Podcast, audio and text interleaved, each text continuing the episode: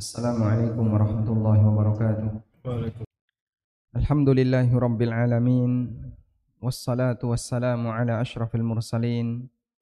Nabiyyina wa maulana Muhammadin wa ala alihi wa sahbihi ajma'in.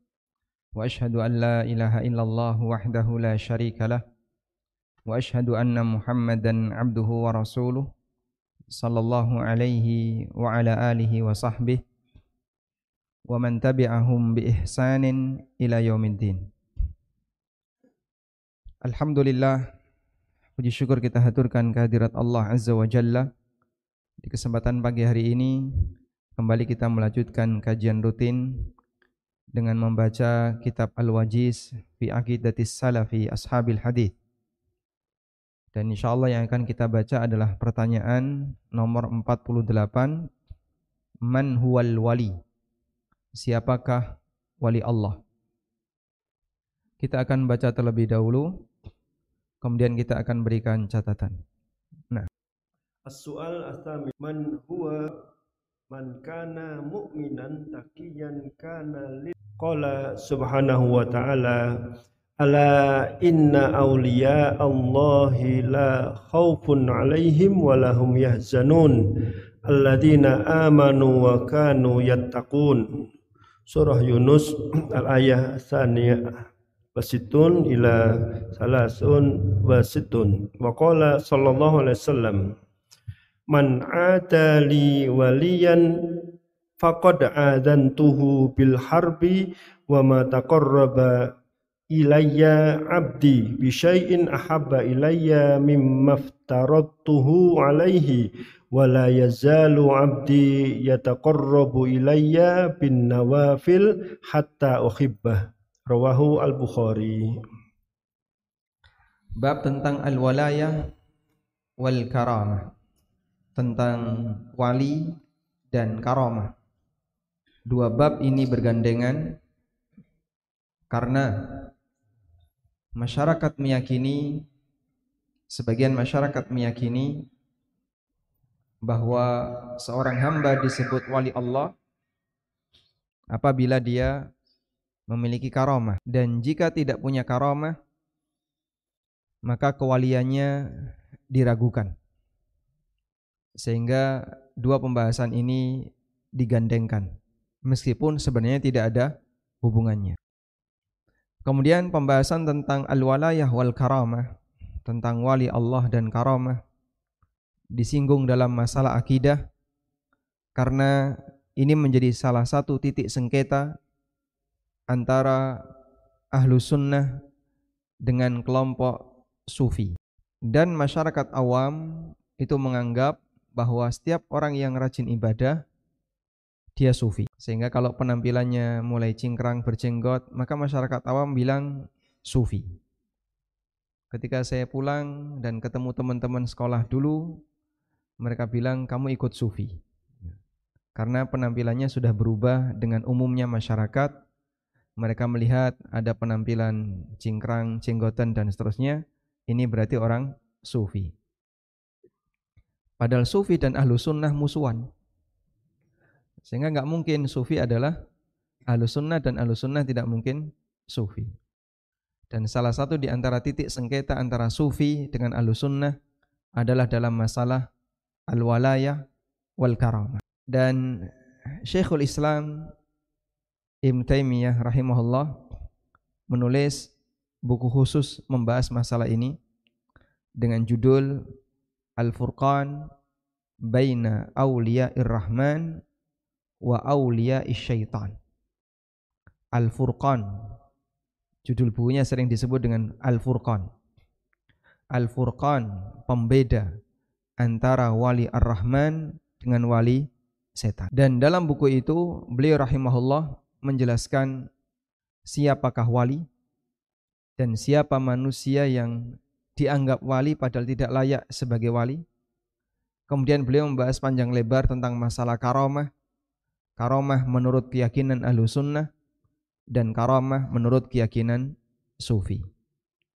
Dengan semua latar belakang ini, maka pembahasan masalah wali dan karomah dimasukkan dalam kajian seputar masalah akidah. Nah, Selanjutnya al-walayah. Ada dua istilah yang tulisannya sama kalau tanpa harokat. Al-walayah dan ada wilayah. Ada al-walayah, ada al-wilayah. Dari asal maknanya berasal dari kata yang sama, yaitu walia yali. Walia yali. Yang artinya berada di sampingnya atau di dekatnya. Sehingga kalau ada dua orang jejer, hada yali hada. Si A sebelahnya si B. Sehingga disebut sebagai wali karena dia berada di dekatnya. Lalu apa perbedaan antara al-walayah dengan wilayah? Saya dahulukan kata wilayah terlebih dahulu. Wilayah maknanya adalah as-sultan, kekuasaan, hak, wilayah, dan seterusnya. Dalam definisi yang lain ada yang lebih lengkap. Tanfidul qawli alal ghairi sya'a am aba. Mewujudkan mewujudkan keputusan untuk orang lain baik dia setuju maupun tidak. Maka orang punya wilayah jika dia punya kemampuan untuk memaksa orang lain dalam melaksanakan perintahnya. Orang punya wilayah jika dia punya kemampuan untuk memaksa orang lain dalam melaksanakan perintahnya, baik dia setuju maupun tidak. Tanfidul qawli al ghairi sya'a am aba. Nah, sehingga berdasarkan definisi ini, maka ada sebutan waliul amri Kenapa disebut sebagai waliul amri? Li'annahu qaribul amri. Karena dia yang paling dekat dengan urusan itu. Artinya dia yang paling ber, berhak. Kaitannya hubungannya dengan makna bahasa tadi. Waliyayali yang artinya apa? Berada di dekat. Waliul amri artinya apa? Penguasa. Al-amru artinya urusan. Waliul amri berarti dia yang paling dekat dengan urusan itu. Artinya dia yang paling berhak. Paham di sini? Baik. Wali dalam nikah, waliul mar'ah, wali seorang wanita. Kenapa dia disebut wali? Karena dia punya wilayah. Dia punya kuasa terhadap anak perempuannya ini. Sehingga si wali ini berat untuk menentukan apakah akad ini lanjut ataukah lamaran ditolak. Maka dia disebut sebagai waliul mar'ah. Li'annahu yali hadhi. Karena dia yang paling dekat dengan wanita itu. Sehingga dia yang paling berhak untuk menentukan posisi wanita ini dalam masalah pernikahan. Maka disebutlah sebagai wali dalam pernikahan waliyul yatim kenapa disebut sebagai waliyul yatim karena dia tadabbara amrohu karena dia yang ngurusi anak yatim sehingga dia punya hubungan kedekatan dengan anak yatim itu, maka dia yang ngurusi urusannya. Sudah?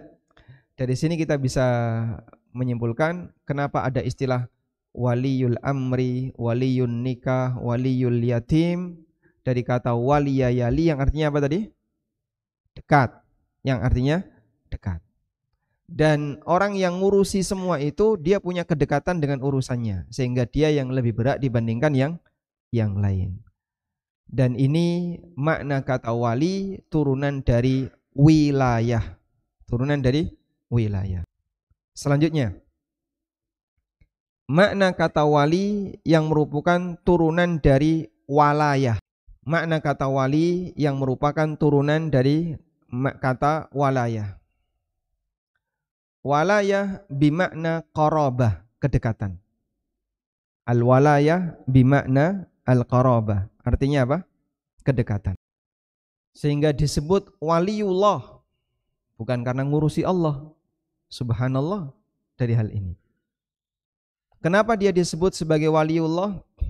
Karena dia punya kedekatan dengan Allah. Sehingga dia dekat dengan Allah dari turunan al-walayah. Dari turunan al-walayah. Fulan wali fulan mukmin wali bagi mukmin yang yang lain. Al-mu'minuna wal mu'minatu ba'duhum awliya'u ba'din ya'muruna bil ma'ruf wa yanhauna 'anil munkar. Seorang mukmin terhadap mukmin yang lain satu sama lain adalah wali bagi yang lain. Seorang mukmin adalah wali bagi mukmin yang yang lain. Sehingga semua mukmin kita di sini semuanya adalah wali. Maka saya dengan Pak Farid wali, saya dengan Anda semuanya wali sebagaimana Anda dengan saya juga wah, wali. Karena Allah katakan dalam Al-Qur'an, wal mu'minuna wal mu'minat ba'duhum awliya'u ba'din. Mukmin laki-laki dan mukmin perempuan antara satu dengan yang lain mereka adalah wah, wali. Karena mereka punya hubungan kedekatan. Kedekatannya apa? Iman. Ya'muruna bil ma'ruf wa yanhauna 'anil munkar. Dan karena kedekatan itulah mereka saling menyayangi dengan menegakkan amar ma'ruf nahi munkar agar tidak terjerumus ke dalam perbuatan maksiat, maka satu sama lain saling ngelingno mengingatkan. Sehingga bukti sayangnya seorang mukmin kepada mukmin yang lain itu tidak membiarkan saudaranya terjerumus ke dalam perbuatan dosa dan maksiat, tapi mengingatkan saudaranya untuk meninggalkan dosa dan maksiat. Maka mukmin waliul mukmin dan mukmin adalah wali Allah karena mereka punya kedekatan. Turunan dari kata apa?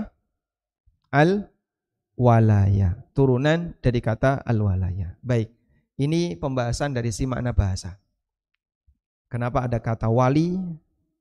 Kemudian ada istilah wali Allah, wali mukmin, wali nikah, wali yatim, waliul amri dan seterusnya. Kita bisa lihat asal usul dari makna kata bahasanya. Jadi berasal dari satu kata, apa namanya? Waliya yali. Waliya itu fi'il madi. Waliya fi'il madi mengikuti bina lafif mafruk waliya yali. Nah.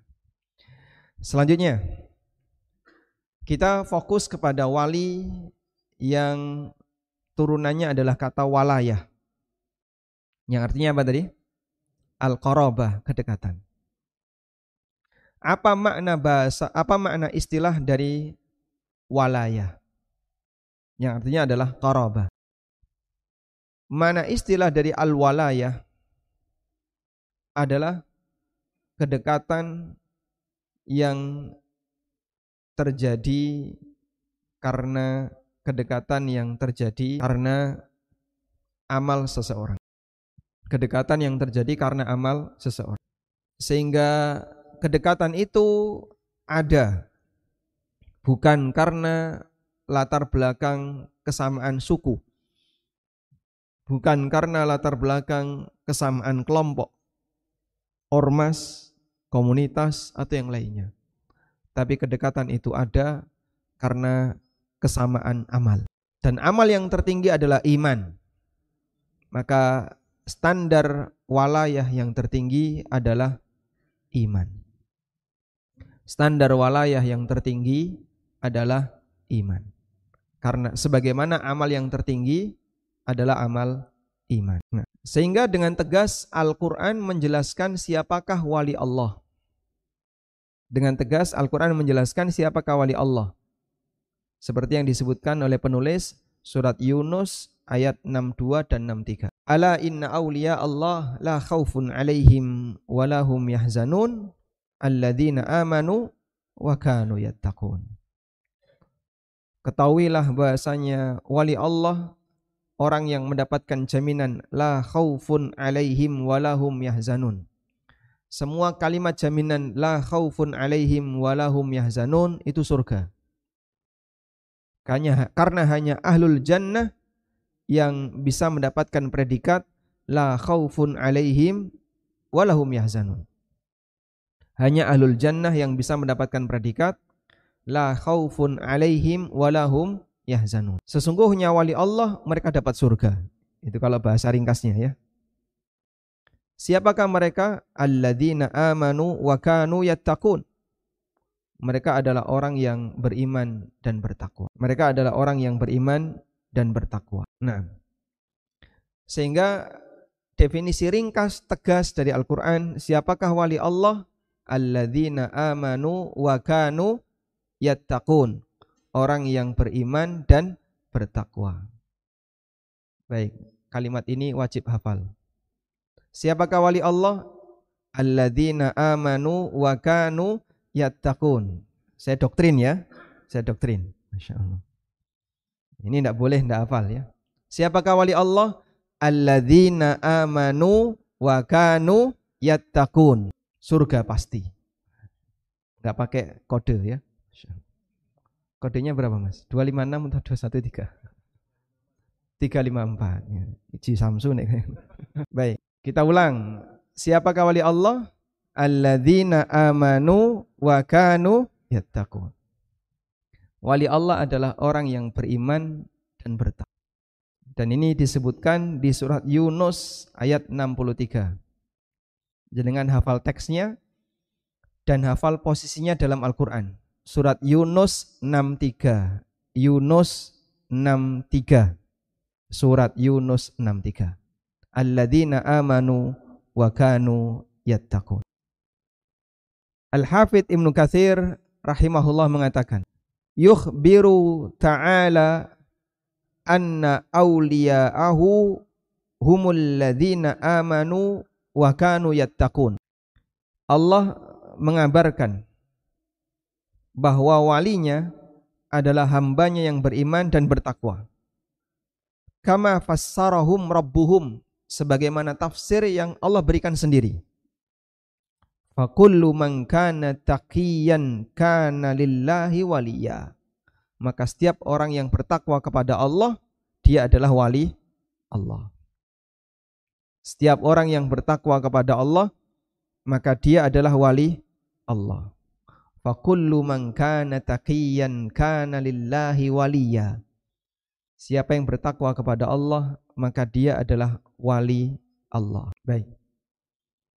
Berdasarkan keterangan ini, keterangan dalam ayat ini, maka kita bisa menyimpulkan. Pertama, bahwa derajat hamba, derajat makhluk di sisi Allah itu bertingkat. Derajat makhluk di sisi Allah itu bertingkat. Ada makhluk yang derajatnya dekat dengan Allah dan sebaliknya ada yang jauh dari Allah. Sehingga tingkatan derajat makhluk ditentukan oleh kedekatan dia dengan dengan Allah. Saya ulang. Tingkatan derajat makhluk ditentukan oleh kedekatan dia dengan Allah. Sehingga nggak benar perkataan orang liberal ya. Sebagai ciptaan Allah, kita punya derajat yang sama di hadapan Tuhan. Maka tidak boleh seorang makhluk merasa lebih tinggi dibandingkan makhluk yang lain. Baik, kalimat ini salah atau benar? Kalimat ini salah atau benar? Sebagai makhluk Tuhan, kita punya derajat yang sama di hadapan Tuhan. Karena itu kita tidak boleh merasa lebih tinggi dibandingkan makhluk yang lain. Kalimat ini salah atau benar? Kok ragu, Pak? Benar ya? Benar apa salah? Salah. Salahnya di mana? Kalau makhluk Tuhan derajatnya sama, berarti dia dengan wedus sama, sama-sama makhluk Tuhan kan. Dan mau nggak dia dikatakan sejajar dengan wedus? Enggak mau dia. Pasti yang namanya makhluk punya derajat yang berbeda. Sehingga ketika disamakan, ya kita nggak terima. Kita dengan iblis beda derajatnya. Setan beda derajatnya dengan manusia. Maka mengatakan bahwa sebagai makhluk Tuhan kita punya derajat yang sama, ini kalimat yang tidak diterima oleh logika. Logika dia juga nggak nerima. Dia dikatakan sebagai binatang kan nggak mau. Ya. Padahal dikatakan sebagai makhluk Tuhan.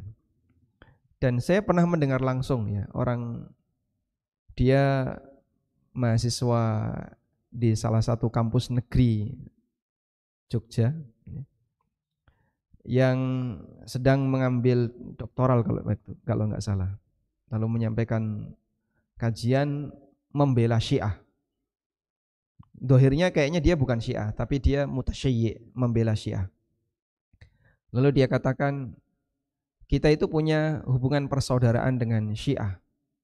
Karena kita dengan mereka nabinya sama. Sehingga karena ada kesamaan, maka kita masih saudara. Itu berangkat dari situ dia pingin melakukan takrib antara alusuna dengan syiah. Pendekatan antara alusuna dengan syiah. Kemudian dia mengutip dalil Allah menyebut para nabi itu sebagai saudara kaumnya. Wa ila adin akhahum hudan wa ila thamud akhahum salihah. Aku utus kepada kaum Ad saudara mereka Hud. Kenapa disebut dengan akhahum saudara?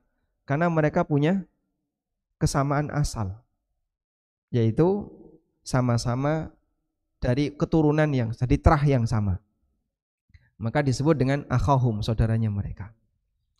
Kalimat ini tidak salah. Tapi kalau ukhuwah karena terah disamakan dengan ukhuwah karena iman itu salah. Karena kaum Ad musuhnya Nabi Hud dan kaum Samud memusuhi Nabi Saleh. Wa ila Madyana akhahum Syu'aiba. Kaum Madyan memusuhi Nabi Syu'aib. Sampai kaum Madyan itu mengancam Nabi Syu'aib. Walaula rahtuka la rajamnak. Kalau bukan karena klan kamu, kami akan melemparimu wahai Nabi Syu'aib. Sehingga mereka mau merajam Nabi Syuaib. Maka saya waktu itu batin. Kalau hanya karena masalah kesamaan kita disebut saudara, kita juga sama dengan binatang, sama-sama makhluk Allah. Dan jelas dia nggak bakalan mau kalau disebut saudaranya binatang. Begitu ya. Baik, sehingga adanya titik kesamaan itu terjadi pada semuanya. Adanya titik kesamaan terjadi pada semuanya. Kita dengan binatang sama-sama makhluk, tapi derajatnya be beda. Sebatas ada titik kesamaan, tidak menyamakan derajat. Dipahami ya? Nah, sehingga makhluk Allah itu bertingkat dan tingkatan makhluk Allah tergantung dari kedekatan dia dengan Allah Subhanahu wa taala. Yang kedua, penentu kedekatan hamba dengan Allah adalah takwanya kepada Allah. Penentu kedekatan hamba dengan Allah adalah takwa dia kepada Allah. Dan ini anugerah yang luar biasa bagi para hamba. Karena takwa itu semua punya peluang yang sama. Takwa itu semua punya peluang yang sama. Maka tidak ada istilah yang bisa bertakwa hanya keturunan Nabi yang nasabnya bagus. Yang bisa bertakwa hanya keturunan kiai yang bergelar Gus. Yang bisa bertakwa hanya yang punya nasab dai. Tidak ada ketentuan demikian. Sehingga takwa tidak tergantung pada nasab, sebagaimana tidak tergantung pada kekayaan, sebagaimana tidak tergantung kepada jabatan. Maka semua hamba punya peluang yang sama untuk jadi orang yang bertakwa. Itu anugerah yang luar biasa. Karena itu Allah Ta'ala katakan, Inna akramakum indallahi atqakum. Yang paling mulia di antara kalian di sisi Allah adalah yang paling bertakwa. Sehingga takwa tidak bergantung kepada properti apa pun yang dibanggakan oleh manusia. Baik hartanya, nasabnya, fisiknya, jabatannya, maupun properti yang lain. Maka bisa jadi ada orang yang tidak punya ini semua penampilannya kurang bagus, warna kulitnya mungkin hitam kelam, dia nggak punya harta, dia miskin, dia nggak punya jabatan, dia mungkin orang yang banyak mengalami sakit, dan aneka kelemahan yang ada pada dirinya, tapi dia bisa menjadi hamba yang paling bertakwa. Dan juga tidak bergantung kepada kekuatan fisik. Makanya orang yang sudah tua bisa bertakwa enggak? Apakah yang lebih tua kemampuan dia bertakwa kalah dengan yang muda? Tidak. Sehingga tidak bergantung kepada kemampuan fisik. Subhanallah, itu anugerah yang luar biasa. Itulah bukti keadilan dalam agama. Bukti keadilan dalam agama. Dan itu ternyata tidak berlaku dalam aturan manusia apa pun. Makanya kita bisa lihat ya, yang bisa menduduki jabatan di negara demokrasi hanya yang punya banyak pengikut. Dan takwa tidak disyaratkan punya banyak pengikut. Dan di negara monarki yang bisa menduduki jabatan hanyalah keturunan raja. Dan takwa tidak bergantung kepada keturunan raja. Dalam komunitas tertentu yang bisa menduduki jabatan atas hanya orang tertentu saja dan takwa tidak bergantung kepada itu. Maka semua hamba punya peluang yang sama untuk dekat dengan Allah Subhanahu wa taala tanpa embel-embel properti apa pun yang dibanggakan oleh manusia. Selanjutnya yang ketiga, setan juga punya wali. Setan juga punya wali. Dan kedekatan hamba dengan setan berbanding lurus dengan jauhnya dia dengan Allah. Kedekatan hamba dengan setan berbanding dengan jauhnya dia kepada Allah. Maka semakin jauh seorang hamba kepada Allah, dia semakin dekat dengan setan. Karena itu Allah kontraskan dua hal ini dalam Al-Quran. Allahu waliyul ladhina amanu yukhrijuhum minadh dhulumati ilan nur walladzina kafaru awliya'uhumut taghut yukhrijunahum minan nuri ila dhulumat. Allah walinya orang yang beriman. Yukhrijuhum minadh dhulumati ilan nur Allah mengeluarkan mereka dari kegelapan menuju cahaya walladzina amanu sementara walladzina kafaru sementara orang-orang kafir awliya'uhumut taghut wali mereka adalah taghut bimakna setan. Yukhrijunahum minan nuri ila dhulumat. Kebalikannya, setan itu mengeluarkan hamba dari cahaya menuju kegelapan. Baik. Sehingga sebagaimana ada wali Allah, juga ada wali setan. Dari sini kita bisa melihat bahwa pilihan manusia hanya ada di tiga titik. Menjadi wali Allah atau menjadi wali setan atau di posisi pertengahan tergantung mana yang lebih mendekati. Dan itu bertingkat. Ada yang prosentase wali setannya lebih dominan dibandingkan wali Allah dan sebaliknya. Maka dari sini kita bisa buat catatan yang keempat. Bahwa wali Allah itu bertingkat. Wali Allah itu bertingkat dan tingkatannya ada tiga. Tiga tingkatan itu disebutkan di surat Fatir ayat 32. Tiga tingkatan wali Allah disebutkan di surat Fatir ayat 32. Bawa mushaf enggak? Coba buka surat Fatir ayat 32. Nah, ketemu? Di HP-nya ada Qurannya? Ada, ada surat fatirnya nggak di situ? Barangkali kelewat. Nah, coba buka surat fatir ayat 32. Kita baca dulu. Nah. Qala ta'ala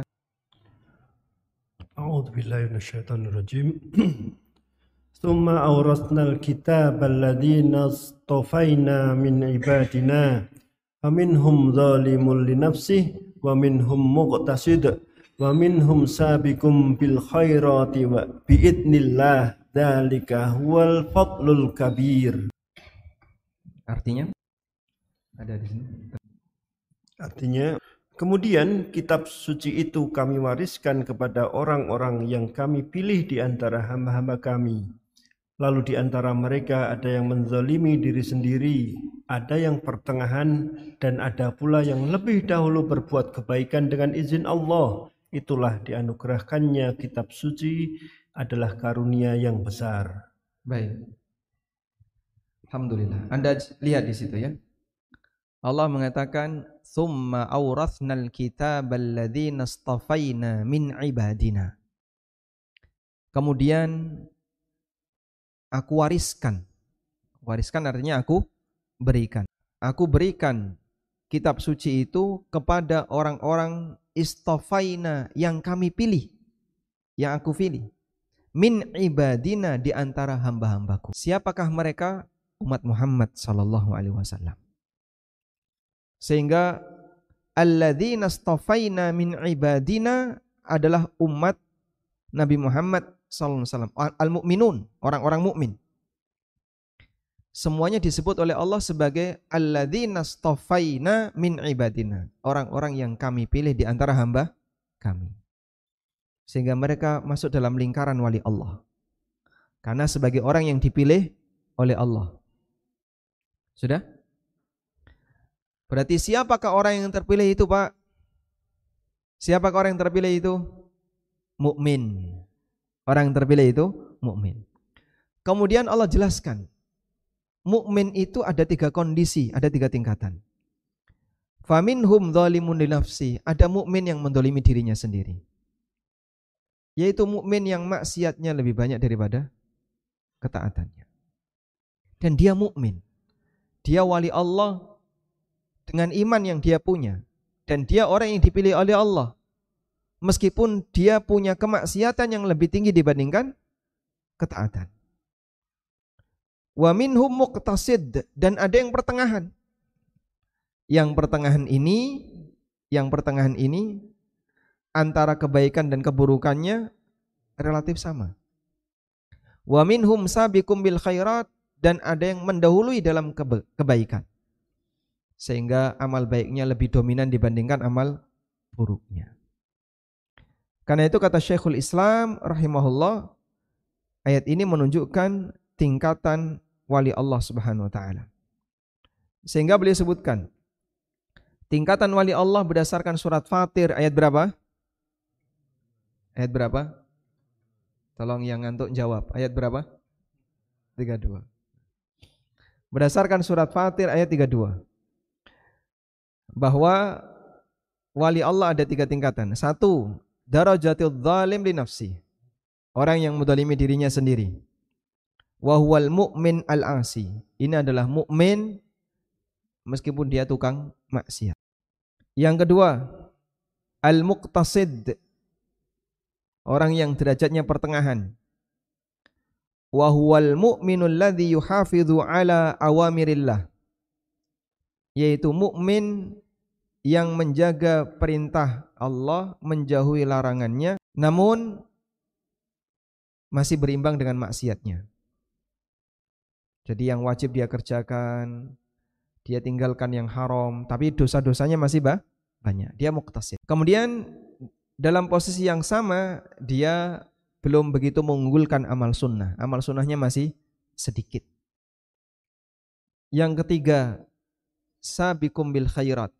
As-sabiq bil khairat adalah orang yang kebaikannya lebih dominan sehingga di samping dia melakukan yang wajib, dia tambahkan yang sunnah, dia tinggalkan yang haram meskipun mungkin masih melanggar yang makruh. Ini bisa sampai pada tingkatan sabikun bil khairat. Wallahu alam. Ini sebagaimana keterangan yang disampaikan oleh Syekhul Islam berdasarkan Al-Qur'an. Maka Allah sebutkan tingkatan walinya di surat Fatir ayat 32 ada tiga derajat. Dari sini kita bisa lihat bahwa wali Allah itu maksum atau tidak. Nah, tulis mukaddimah berikutnya ya. Yang keberapa? Ya? Lima. Wali Allah itu tidak maksum sebab wali Allah itu bukan nabi dan ada wali Allah yang disebut oleh Allah zalimun nafsi. Maka dia berbuat maksiat tapi dia wali. Didatangkan seseorang yang senangannya mendem.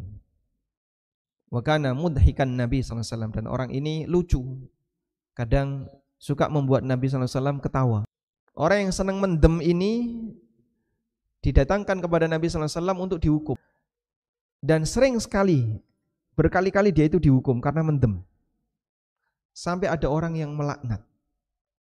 Laknatullahi alaihi. Ma aktsara ma utiya ilan Nabi SAW. Semoga Allah melaknatnya. Sering sekali dia itu ditangkap untuk dihukum kepada Nabi SAW. Tapi Nabi SAW memberikan pembelaan. Waktu keluar kalimat laknat itu dibela oleh Rasulullah. Lalu beliau melarang untuk melaknatnya. Untuk melaknatnya. Dan Nabi SAW mengatakan, La'allahu yuhibbullah wa rasulah. Bisa jadi dia adalah orang yang mencintai Allah dan Rasulnya. Sehingga tukang mendem bisa jadi wali Karena dia berbuat maksiat, tapi maksiatnya tidak sampai menghilangkan iman. Di sinilah kita bisa memahami bahwa wali Allah itu tidak mak maksum. Maka siapa yang mengatakan wali Allah maksum, pernyataan ini bertentangan dengan surat Fatir ayat 32. Baik. Selanjutnya, sebagaimana wali Allah tidak maksum, maka kita tidak boleh memposisikan wali Allah sejajar dengan nabi. Tidak boleh memposisikan wali Allah yang bukan nabi sejajar dengan nabi.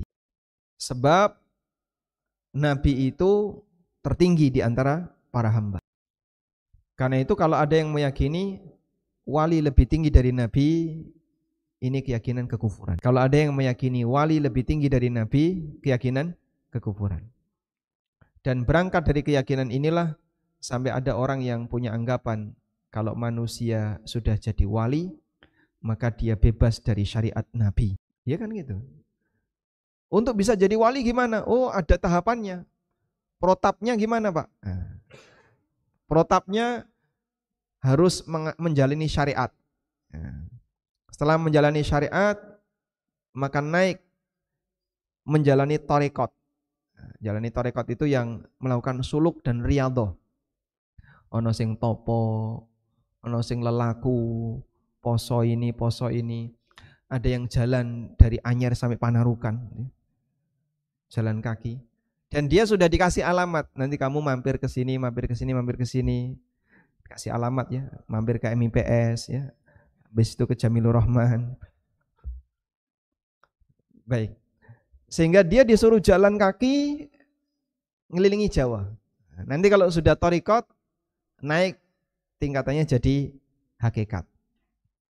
Kalau sudah hakikat, ini dia sudah mencapai posisi di mana dia sudah melihat hakikat dari kehidupan. Tingkatan atasnya makrifat. Ketika dia sudah makrifat, maka dia nekat. Nah, puncaknya itu di makrifat. Nah, nek wis makrifat wis nekat, wis. Gak sholat, gak poso, maksiat biasa, mendem itu biasa bagi dia. Dan kata dia, saya tidak ada dosa karena saya sudah mencapai makrifat. Akhirnya dia nekat ngelakoni maksiat meninggalkan sholat. Ya. Terus disiksa di akhirat. Rampung toh Pak.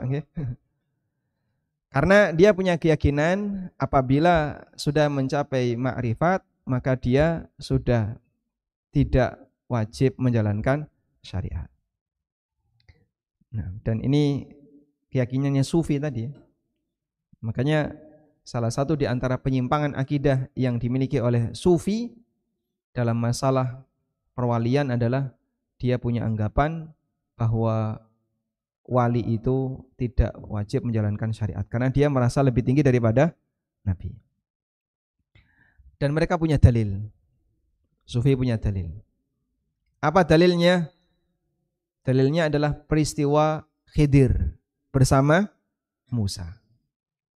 Hidir dengan Musa yang nabi yang mana?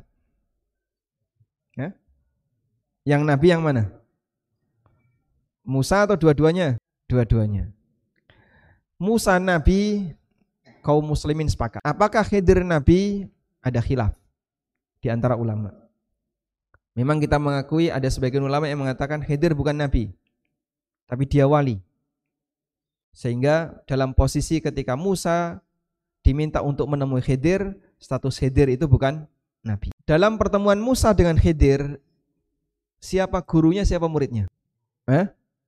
Yang guru yang mana? Khidir. Muridnya? Musa. Dalam sesi itu saja ya. Dalam sesi pertemuan Musa dengan Khidir. Dan Musa diperintahkan untuk menemui Khidir sebagai bentuk ujian Ketika beliau ditanya oleh seseorang di antara Bani Israel, adakah orang yang lebih berilmu dibandingkan kamu? Musa mengatakan tidak ada. Sementara beliau tidak mengatakan insya Allah. Padahal beliau tidak mengetahui ada ilmu yang diberikan oleh Allah kepada makhluk yang lain, kepada hambanya yang lain yang tidak dimiliki oleh Musa. Ya? Sehingga berkaitan dengan syariat Taurat, Musa paling berilmu. Dan Khidir tidak tahu isi Taurat. Karena Musa tidak mengajarkan Taurat kepadanya dan Khidir tidak mendapat wahyu Taurat. tapi ada ilmu yang dimiliki oleh Khidir yang tidak dimiliki oleh Musa. Sehingga bagian inilah Khidir diminta untuk uh, Musa diminta untuk mendatangi Khidir. Baik, berarti di sini wali lebih tinggi dari Nabi daripada Nabi. Makanya Musa diminta untuk berguru kepada Khidir dan Khidir itu wali sementara Musa itu nabi. Pamal jawab gimana jawabannya? PR ya? Huh? PR bisa? PR. Baik, silakan dirembuk Pak. Tak tanteni ya. Baik.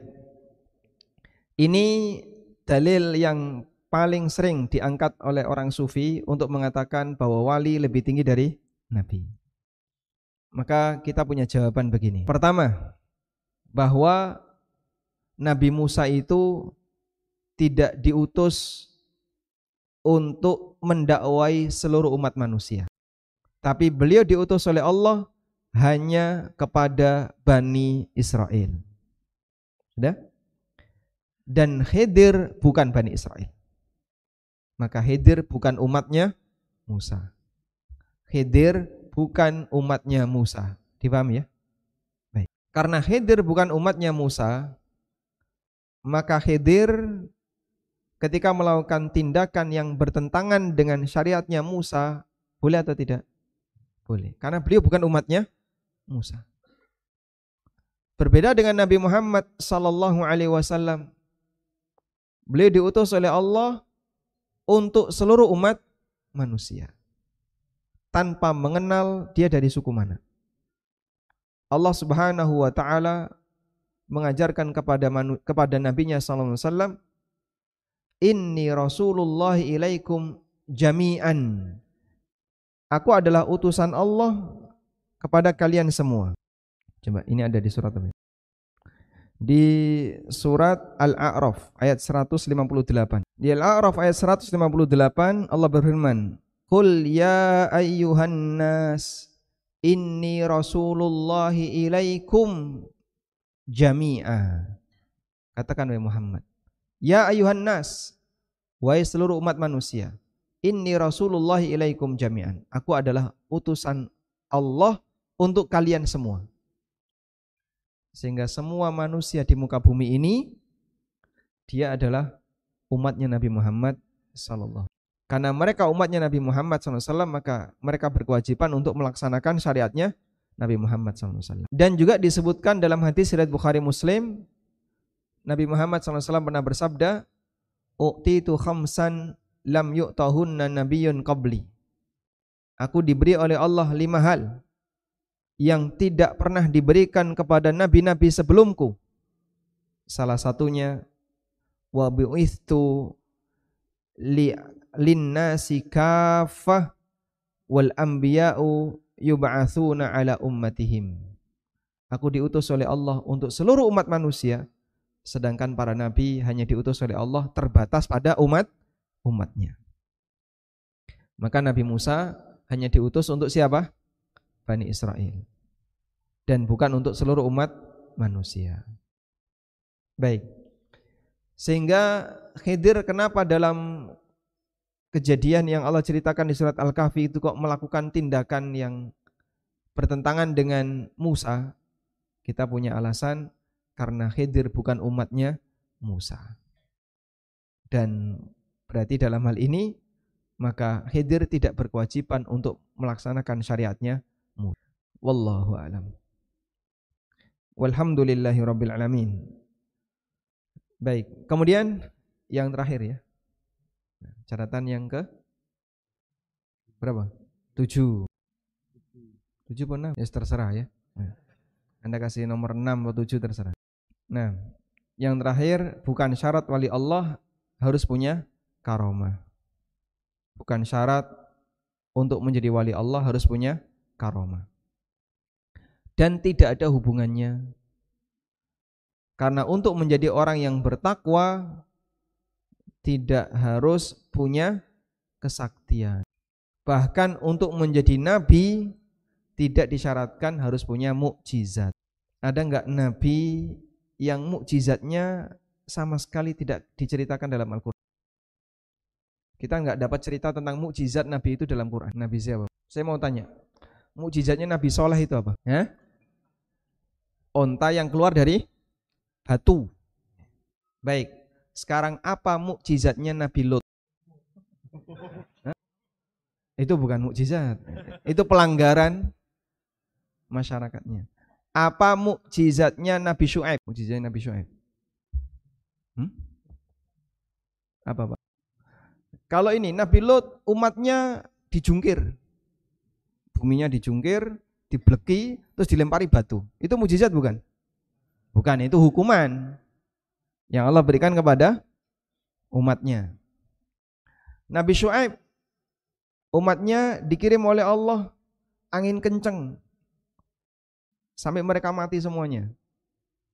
Itu bukan mu mukjizat, tapi apa? Hukuman. Sehingga ada mukjizat, ada hukuman. Baik, apa mukjizat Nabi Syuaib?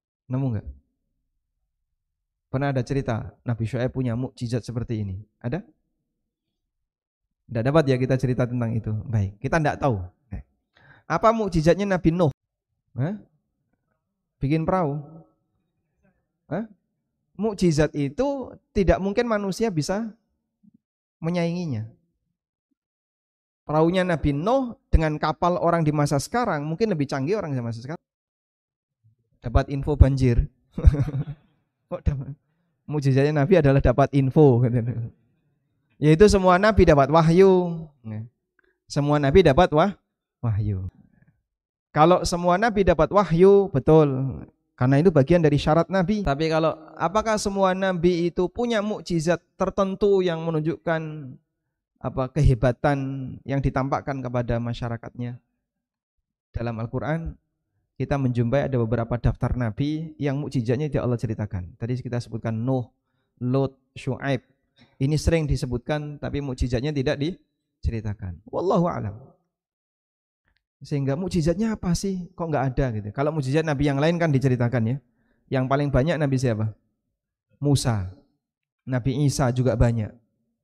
Tapi beberapa nabi yang tadi kita sebutkan satu pun tidak diceritakan. Sehingga ini menjadi salah satu kaidah bukan syarat untuk jadi wali Allah punya karomah sebagaimana bukan syarat untuk menjadi nabi harus punya mukjizat. Tapi syaratnya apa Pak? Kalau Nabi harus jadi, harus dapat wahyu. Makanya kata Syekh Muhammad bin Abdul Wahab, Nabi Muhammad SAW itu nubbi'a bi'iqra wa ursila bil muddathir. Di usul salasa, masih ingat ya? Kalimat beliau, nubbi'a bi'iqra wa ursila bil muddathir. Beliau dijadikan nabi dengan ikra dan dijadikan rasul dengan al-muddathir. Wallahu alam. Walhamdulillahirabbil alamin. Kita sudah menyelesaikan beberapa mukaddimah seputar masalah wali Allah dan ada satu hadis yang disebutkan oleh penulis man ada li waliyan faqad adantuhu bil harbi. Kita terjemahkan ya. Kita selesaikan. Rasulullah sallallahu alaihi wasallam bersabda, Allah berfirman. Jadi ini hadis qudsi. Jadi penulis tidak menyebutkan kalau ini hadis qudsi. Rasulullah sallallahu alaihi wasallam bersabda, Allah berfirman, "Man adali waliyan faqad adantuhu bil harbi wa ma taqarraba ilayya 'abdi bi syai'in man ada ada yu'adi artinya memusuhi Siapa yang memusuhi waliku, faqad adzantuhu bil harbi. Maka aku umumkan berperang dengannya. Sehingga dosa yang ditantang perang oleh Allah tidak hanya riba, yang mungkin juga perlu kita angkat di masyarakat. Di antara dosa yang ditantang perang oleh Allah adalah apa? Memusuhi wali Allah. Wa ma taqarraba ilayya 'abdi bi syai'in dan tidaklah hambaku taqarraba ilayya. Taqarraba mendekat, artinya beribadah. Tidaklah hambaku beribadah kepadaku. Bisyai'in dengan ibadah tertentu ahabba ilayya yang lebih aku cintai mimma aftaradtuhu alaihi melebihi apa yang aku wajibkan.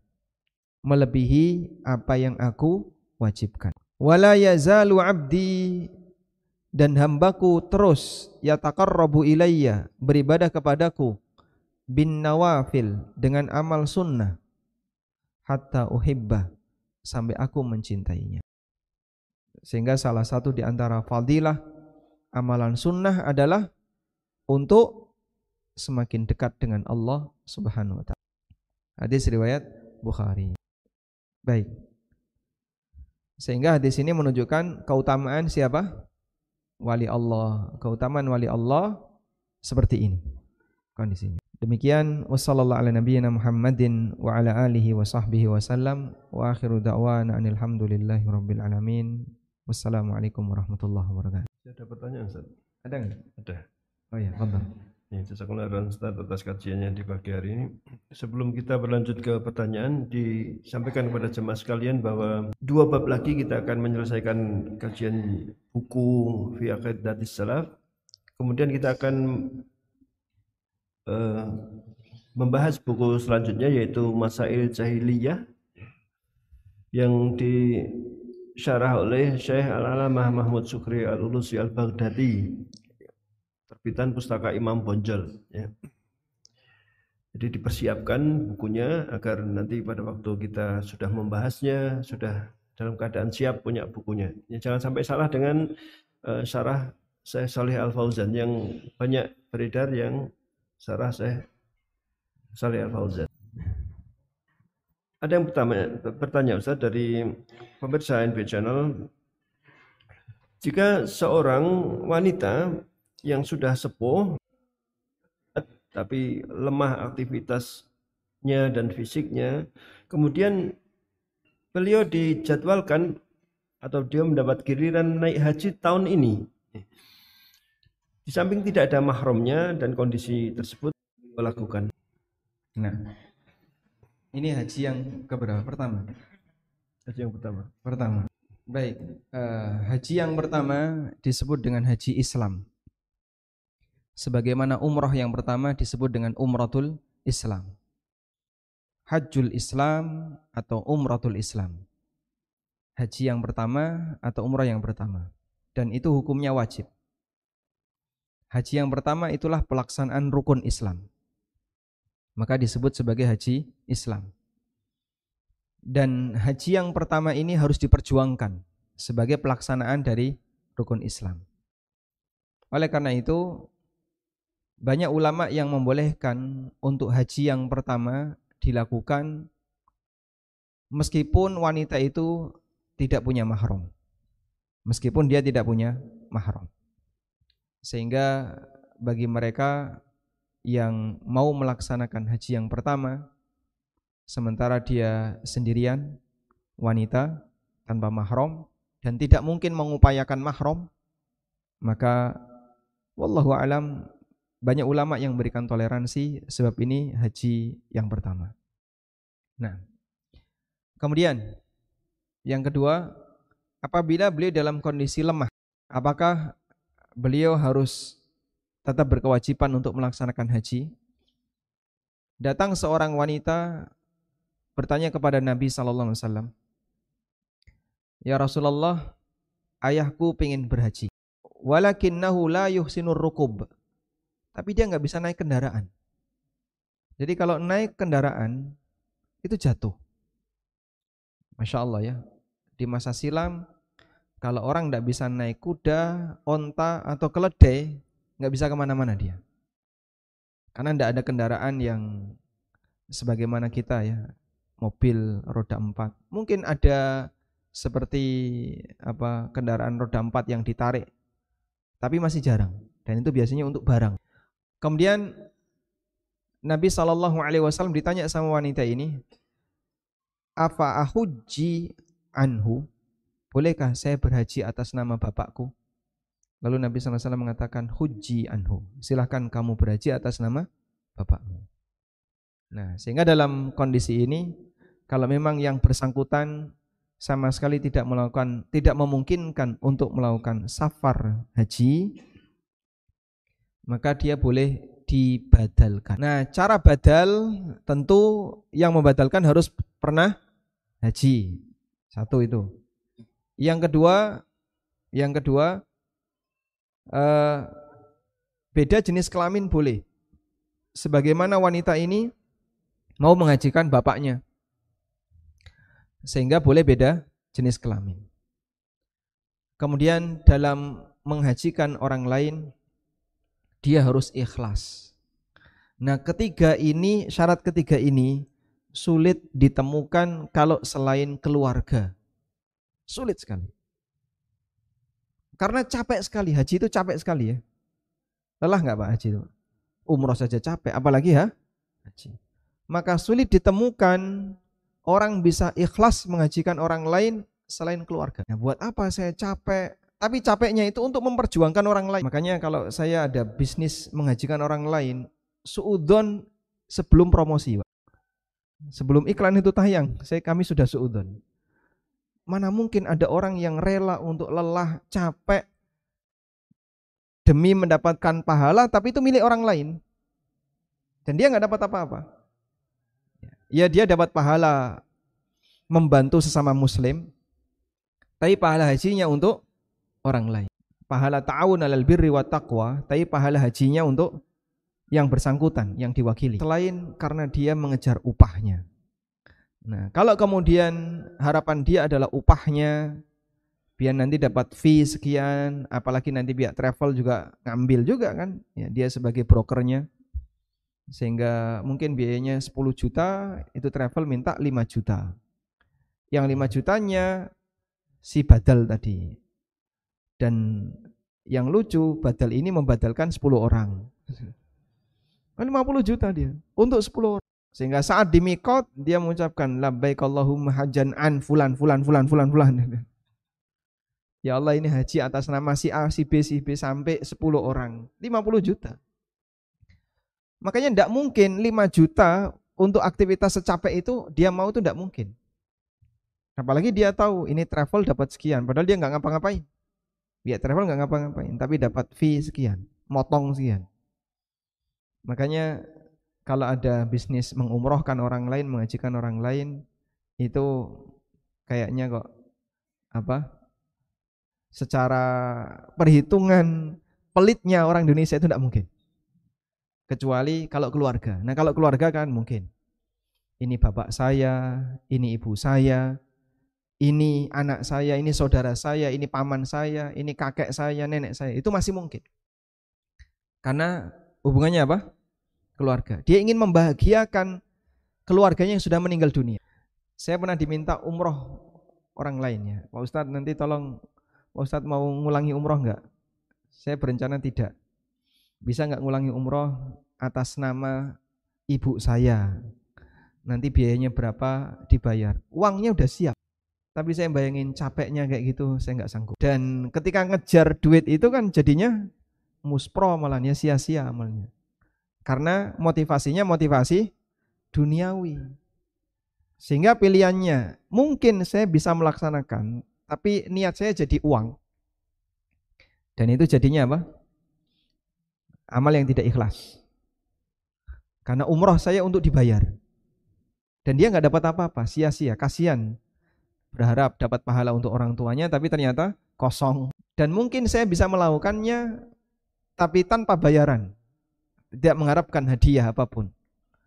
Tapi ngitung kok beratnya kayak gini kok tambah mulai loro wah gak karuan usah dan jadi pemimpin kalau sakit kan ngerepoti banyak orang ya. Maka saya keberatan saya nggak bisa ya. sehingga uh, saya ngukur diri saya sendiri kalau seperti ini nggak sanggup, apalagi haji. Jadi saya ngukur diri saya, kalau saya nggak sanggup, kira-kira haji mungkin lebih nggak sanggup lagi. Sehingga cari haji orang yang ikhlas lillahi ta'ala itu berat. Dan mahasiswa pun nggak mau kadang. Kalau hanya sebatas ngejar bayaran. Wallahu a'lam. Makanya kalau mau menghajikan orang lain, pilih keluarga. Sehingga cari keluarga yang sudah pernah haji, sudah? Lalu dia dibiayai untuk operasionalnya. Kamu nanti butuh makan, butuh ini, pakai uang ini. Semuanya operasionalnya. Itu mungkin. Tapi kalau selain keluarga, nampaknya sulit. Wallahu a'lam. Apakah sholat itu? Baik. Baik. Jawaban seperti ini dan pertanyaan ini cukup banyak ya. Dan jawabannya cukup mudah. Bahkan kita bisa melihat dari awal sejarah ketika Allah memerintahkan malaikat bersujud kepada Adam. Allah Subhanahu wa taala perintahkan malaikat untuk bersujud kepada Adam. Lalu malaikat bersujud. Saat malaikat sujud kepada Adam, itu malaikat beribadah kepada Adam atau beribadah kepada Allah? Hah? Kepada Allah. Kenapa? Karena Allah tidak ridho ketika ibadah diberikan kepada selain Dia. Wa qadara rabbuka alla ta'budu illa iya. Rabbmu menetapkan janganlah kalian beribadah kecuali kepada kepadanya. Lalu kenapa sujudnya kepada Adam? Sujud kepada Adam sifatnya adalah ke arah mana sujud itu harus menghadap. Mau sujud ke arah mana pun pasti akan meng menghadap. Paham? Anda mau sujud ke arah mana tanpa menghadap apa pun? Coba, bisa nggak Pak? Mas, praktekkan Mas. Sujud ke arah mana tanpa menghadap ke arah mana pun? Ya? Bisa? Tidak bisa. Tidak bisa. Bisa nggak makhluk sujud tanpa menghadap ke arah mana pun? Nggak bisa. Sehingga sujud pasti menghadap. Maka sebagai bentuk penghormatan Allah kepada Adam, Allah perintahkan sujudnya menghadap ke Adam. Sebagai bentuk Allah memuliakan Ka'bah, Allah perintahkan manusia untuk sujud menghadap Ka'bah. Sehingga ke arah Ka'bah itu sifatnya meng menghadap. Baik, ya jangan ke arah satu titik dong, boleh ke banyak titik. Kalau ke banyak titik berarti nanti menyembah banyak tempat malahan. Menyembah tembok, menyembah tiang, menyembah apa. Kan jadinya ke banyak titik. Dan ke arah mana pun sujud itu pasti meng menghadap. Maka menghadap ke arah kiblat, ke arah Ka'bah itu bukan menyembah Ka'bah, tapi itu menyatukan arah dari menyembah kepada Allah. Dipahami ya? Sehingga bedakan antara menyatukan arah dengan tujuan penyembahan. Tujuan kita sujud adalah Allah. Sementara arah kita kenapa ke arah Ka'bah? Ya terserah Allah. Allah perintahnya kayak gitu. Sebagaimana malaikat menyembah Allah, tapi diperintahkan oleh Allah untuk sujudnya ke arah Adam, maka mereka sujud ke arah Adam alaihissalam. Walhamdulillahirabbil alamin. Baik, demikian yang bisa kita sampaikan. Semoga bermanfaat. Wassallallahu ala nabiyyina Muhammadin wa ala alihi wa sahbihi wasallam. Wa akhiru da'wana anil hamdulillahi rabbil alamin. Subhanakallahumma wa bihamdika asyhadu an la ilaha illa anta astaghfiruka wa atubu ilaik. Wassalamualaikum warahmatullahi wabarakatuh.